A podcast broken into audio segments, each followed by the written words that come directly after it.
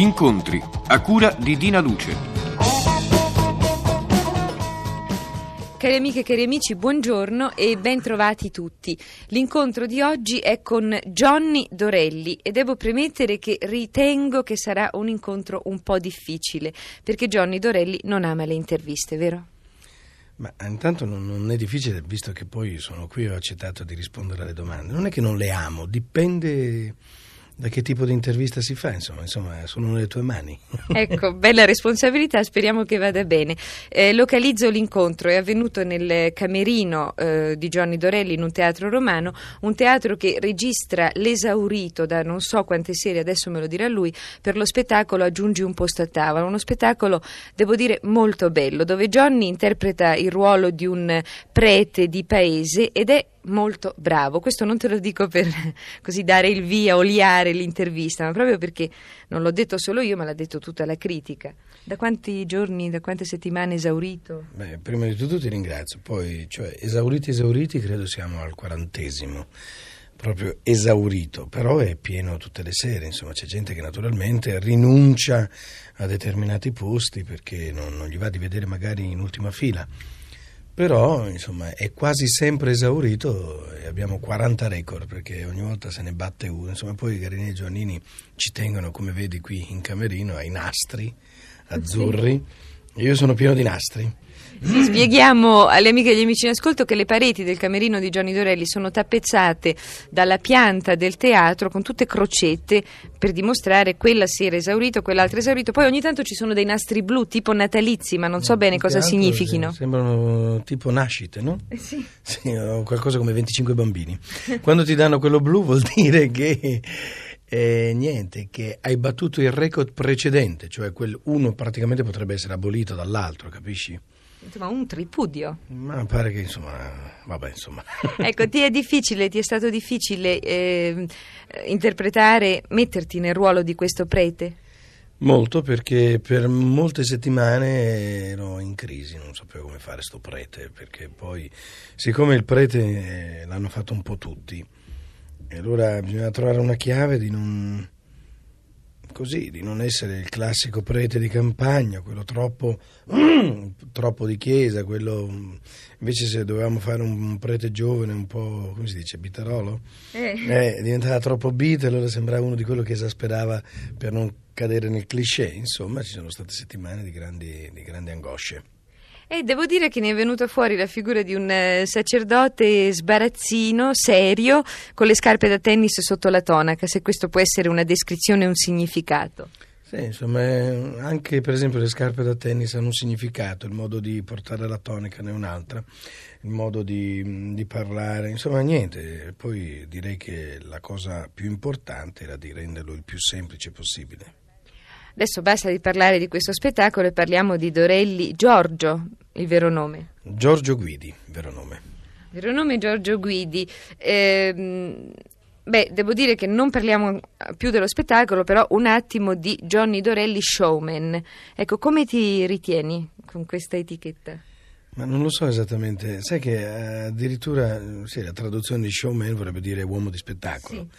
Però dico, la si usa spesso, uno te la fibbia, non si sa bene come è nato sto fatto showman. Ma guarda, io ritengo che tu sia uno showman nel senso che ti distacchi, e ti sei voluto anche distaccare volontariamente dal cliché del cantante normale, quello che va ai festival, eccetera, eccetera, e così alcuni anni fa, abbastanza coraggiosamente, alcuni dissero imprudentemente, hai cominciato a fare l'attore di palcoscenico con successo, e quindi adesso unisci tutte e due le cose, l'attore, l'uomo che canta. Forse è il fatto che non so, perché canto, perché recito, perché presento alla radio, perché faccio delle trasmissioni in televisione o perché suono pianoforte, insomma faccio un po' di cose, allora si usa questo termine, ma insomma non credo di essere né l'unico e né il solo ad avere questa etichetta, sia in Italia che all'estero, insomma. In Italia è uno dei pochi. Giorgio Guidi, allora a vederti, a sentirti, sembrerebbe che tu abbia dentro di te un sottile humor, un po' inglese, una certa ironia, un po' continua, sottintesa, è vero? Ma può darsi, visto che sono cresciuto per 10 anni negli Stati Uniti, potrebbe senz'altro essere. Perché però sono spiritosi, non so, no? Io ho detto inglese. Ma insomma, è chiaro che gli americani hanno anche un po', insomma, la lingua in comune almeno ce l'hanno.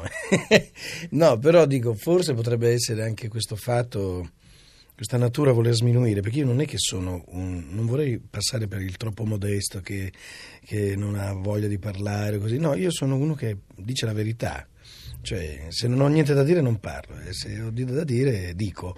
Però questa ironia che forse sotto sotto c'è, e forse è il mio carattere accentuato, forse sempre con la parola forse, dal fatto che ho vissuto 10 anni negli Stati Uniti, dove si tende a vivere più in surplus e essere più così, senza dar troppa importanza al tutto, insomma. Quindi ti aiuta nella vita di ogni giorno? Moltissimo, insomma, mi aiuta, come si dice? A sdrammatizzare. A sdrammatizzare, brava. A non crearmi drammi. Quando c'è il dramma, insomma, sei preparato, no? Allora ti arrabbi raramente? Rarissimamente. Però allora sono cose tremende, tipo esatto. Il pelì di Achille? Ecco, quello è, infatti mi è capitato 2 o 3 volte e ho visto veramente un'altra persona, e allora mi sono spaventato da solo, ho detto, forse è meglio arrabbiarsi di più che aspettare quel giorno fatale. Descrivici un po' come sei. So che questo non ti piace, d'altra parte però tu sei simpatico, hai un tuo pubblico, e nella misura in cui chi incontri ti dà del tu come fossi un vecchio amico, ecco, in questa misura la gente vuole sapere qualche cosa di te. Come sei come personalità, come carattere? Ma non lo so veramente come sono. Guarda, non è che non ti voglio rispondere.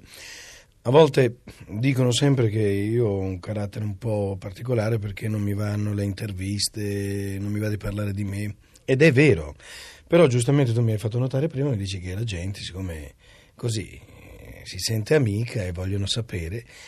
Però è anche vero che io dei miei amici vado fino a un certo punto, a una certa discrezione, cioè determinati settimanali vanno oltre il buon gusto e l'amicizia vera nel senso della parola. Io per esempio a un amico non chiederei nemmeno 1/3 di quello che dicono su di me certi settimanali, capisci? Per finito cui... lo sfogo, questa è la radio di... No, finito lo sfogo. Dico che a questo punto non so il mio carattere com'è, così. Questo forse dà un'immagine anche del mio carattere, no? Sei geloso di te stesso? Sono geloso perché in fondo penso che tutti abbiano gli stessi problemi. E i miei problemi, portati su un giornale o alla radio, sono esattamente quello che hanno gli altri in casa. Non cambia niente. Io ho i miei problemi con i miei figli, avrò dei problemi con mia moglie di tutti i giorni, ho i problemi con mia mamma, con mia sorella, col mondo che affronto, con la settimana che mi va male, mi vanno male certe cose, che mi alzo col mal di testa oppure mi fa male la schiena, non lo devo dire a nessuno perché devo sorridere in scena. È uguale, non so, è l'impiegato che deve andare in ufficio, magari non abbia voglia e anche lui deve fare così, il sorrisetto. Stai riuscendo a non dire nulla. Io dicevo qualcosa della personalità. Cominciamo, vediamo, per esempio, come sei come marito? No, ottimo. Lo chiediamo poi a Caterina. Se vuoi, sì. No, io sono un ottimo marito, penso, sì, giusto. Né eccessivamente da mettere come immagine, dire bisognerebbe essere così, ma mi sembra di comportarmi bene, non ho problemi. Mia moglie del resto pare che sia soddisfatta di suo marito. E se, per esempio, domanda che si fa spesso, sì, litigate, chi è che fa il primo passo? Devo dire che io ho una moglie, diciamo, dolcissima, per cui io faccio sempre il primo passo, perché quando noi non litighiamo mai, però ci sono magari delle discussioni un po' che poi fanno ridere, perché le nostre discussioni sono conversazione per gli altri, capisci? Per cui a quel punto lì ha una faccia talmente strana subito appena io alzo la voce, così, tanto per aumentare un po' il volume, che mi sento subito angosciato, allora faccio subito il primo passo, ma non ce ne sarebbe bisogno perché dopo 2 secondi lo farebbe lei, capisci? L'anticipo. Questo è molto bello. Allora come sei come padre? Ecco, come padre mi è difficile perché, vedi, io ho 2 figli. Sì. E io ti ricordo una volta venisti in trasmissione a Buon Pomeriggio con il più grande, con Gianluca, delizioso, e te lo tenevi sulle ginocchia proprio con una tenerezza infinita. È solo che, vedi, ho dei problemi perché con un figlio, il minore, ho la fortuna, la possibilità di frequentarlo tutti i giorni perché vive con me, per cui ho la possibilità anche di esprimermi come padre. Con l'altro invece lo vedo ogni tanto e passa con me le vacanze. Per cui sono 2 cose diverse. Non so fino a che punto sono un buon padre, anche perché non ne ho forse la possibilità di esserlo, ma nei limiti del possibile faccio quello che posso. Quindi, ecco, parliamo del minore, ci dedichi del tempo, giochi con lui? Beh, sì, certo, lui è di casa in camera mia, capisci? al potere è l'unico che quando vado a letto tardi lui entra comunque e non ci si può arrabbiare perché ti fa subito la domanda e dice sei arrabbiata perché lo sa già. Allora ti mette subito in imbarazzo, uno accende la luce e dice vabbè anche per stamattina non si dorme, vabbè. Ah, perché è mattiniero il piccolo? Direi lui si alza alle 8, capisci? Va a letto anche alle 8:30 di sera, si alza alle 8 del mattino, mattiniero sì, ma io dopo lo spettacolo devo andare a cenare perché non posso mangiare prima e bene che mi vado a letto alle 3 del mattino, insomma se mi svegliassi tutte le mattine alle 8:30 non avrei più voce per fare lo spettacolo perché ho bisogno di un certo numero di ore di riposo per recuperare insomma lo sforzo che faccio alla sera, insomma è abbastanza normale. Certo, allora vediamo, non so, un hobby di Johnny Dorelli. Un hobby sono, diciamo, il mare è un hobby, però il vero hobby credo sia la pittura, altrui però e non mia, io non so tenere in mano nemmeno una matita. Però mi piacciono molto le mostre, mi piacciono le gallerie, sono un affezionato, insomma. Un tipo particolare di pittura? Sì, direi pittura, chiamiamola moderna, ma direi è meglio chiarire, non so, surrealismo, astrattismo, insomma questo tipo di pittura che a molti non piace, è chiaro. Sì, anche perché molti di noi non la capiscono. Ma ho l'impressione che non si debba capire. Scusami. Sì, è vero, lo dicono tutti, è vero. Cioè, no, io nemmeno la voglio capire, cioè a me mi dà internamente un entusiasmo tale che se però mi chiedi il perché, forse non lo so. Però di fronte a un paesaggio che non mi dà nessuna emozione, perché mi ricorda il ritratto, una fotografia, un quadro di Max Ernst, tanto per fare dei nomi mondiali, di Bacon o di questa gente, mi emoziona a tale punto che per esempio alla Tate Gallery rimasi 2 ore a vedere questo quadro di Bacon che ti può anche far venire le angosce perché vedi un sacco di cose, vedi niente, si vede anche la morte, si vede tutto dentro in quest'uomo quando dipinge. Ecco, pessimista o ottimista? Equilibrato. Paure? Sai che ne abbiamo tanti tutte. No, paure tutti, io... Cioè. Sì, io ho paura solo di una certa, diciamo, col tempo, eventualmente di qualche defiance intellettuale. Quello è l'unica cosa che mi fa paura. Non mi fa paura l'invecchiamento fisico, non mi fa paura la morte. Mi dispiace, cioè, forse qualcuno rimarrà deluso perché trovo che sia... È un conto aperto che abbiamo con la nascita. L'unica cosa che se fosse possibile, non certo morire soffrendo, insomma, se ci fosse una possibilità di scegliere, preferirei quella con la minor sofferenza. Quello mi angoscia molto, per esempio, quella povera gente che magari rimane per mesi con delle sofferenze, insomma. Però la paura, cioè, di non poter ragionare, di non poter pensare, di non poter avere questo equilibrio, di non poter essere in condizioni di dialogare, di vivere. Ecco. Senso dell'amicizia? Io l'ho molto spiccato, infatti ne ho pochissimi. Ma amici. È giusto, quando è così è giusto, perché vuol dire che dai il valore vero a questa parola. No, ne ho pochissimi anche perché, stranamente, quei 2 o 3 che ho, ti sembrerà strano, guarda... Mi ripeto molto oggi, è strano, stranamente, non dovrei, comunque. Non importa. No, mi diverto perché anche quando faccio Gran Varietà mi succede. Dunque, questi amici che ho, questi 2 o 3, 4 amici, posso anche non vederli, per esempio, per un anno. Ma se io ritorno, per esempio, non so, o al mio paese, o a Milano, o da questo amico, e telefono la sera e dico vengo a cena, è come se l'avessi visto il giorno prima, un'ora prima. Non esiste il problema che lui ti dica... non so, non ci chiami mai adesso, niente, come del resto loro con me, capisci? È come se ci frequentassimo tutti i giorni, strano, è vero?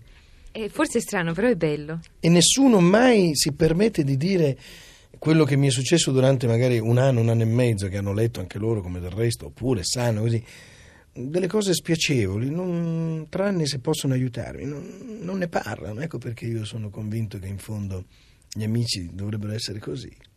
Hai ragione, in chiusura, brevissimamente, un sogno di Johnny Dorelli.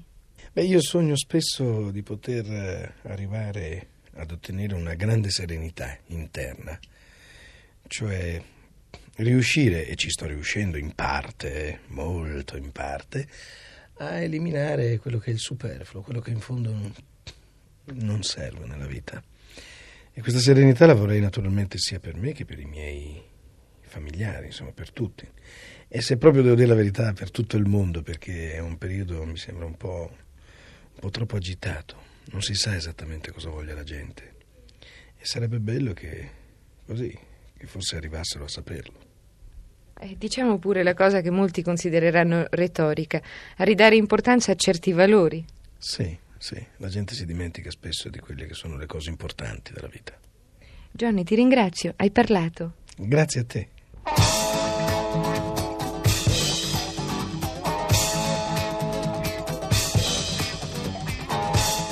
Avete ascoltato Incontri, a cura di Dina Luce.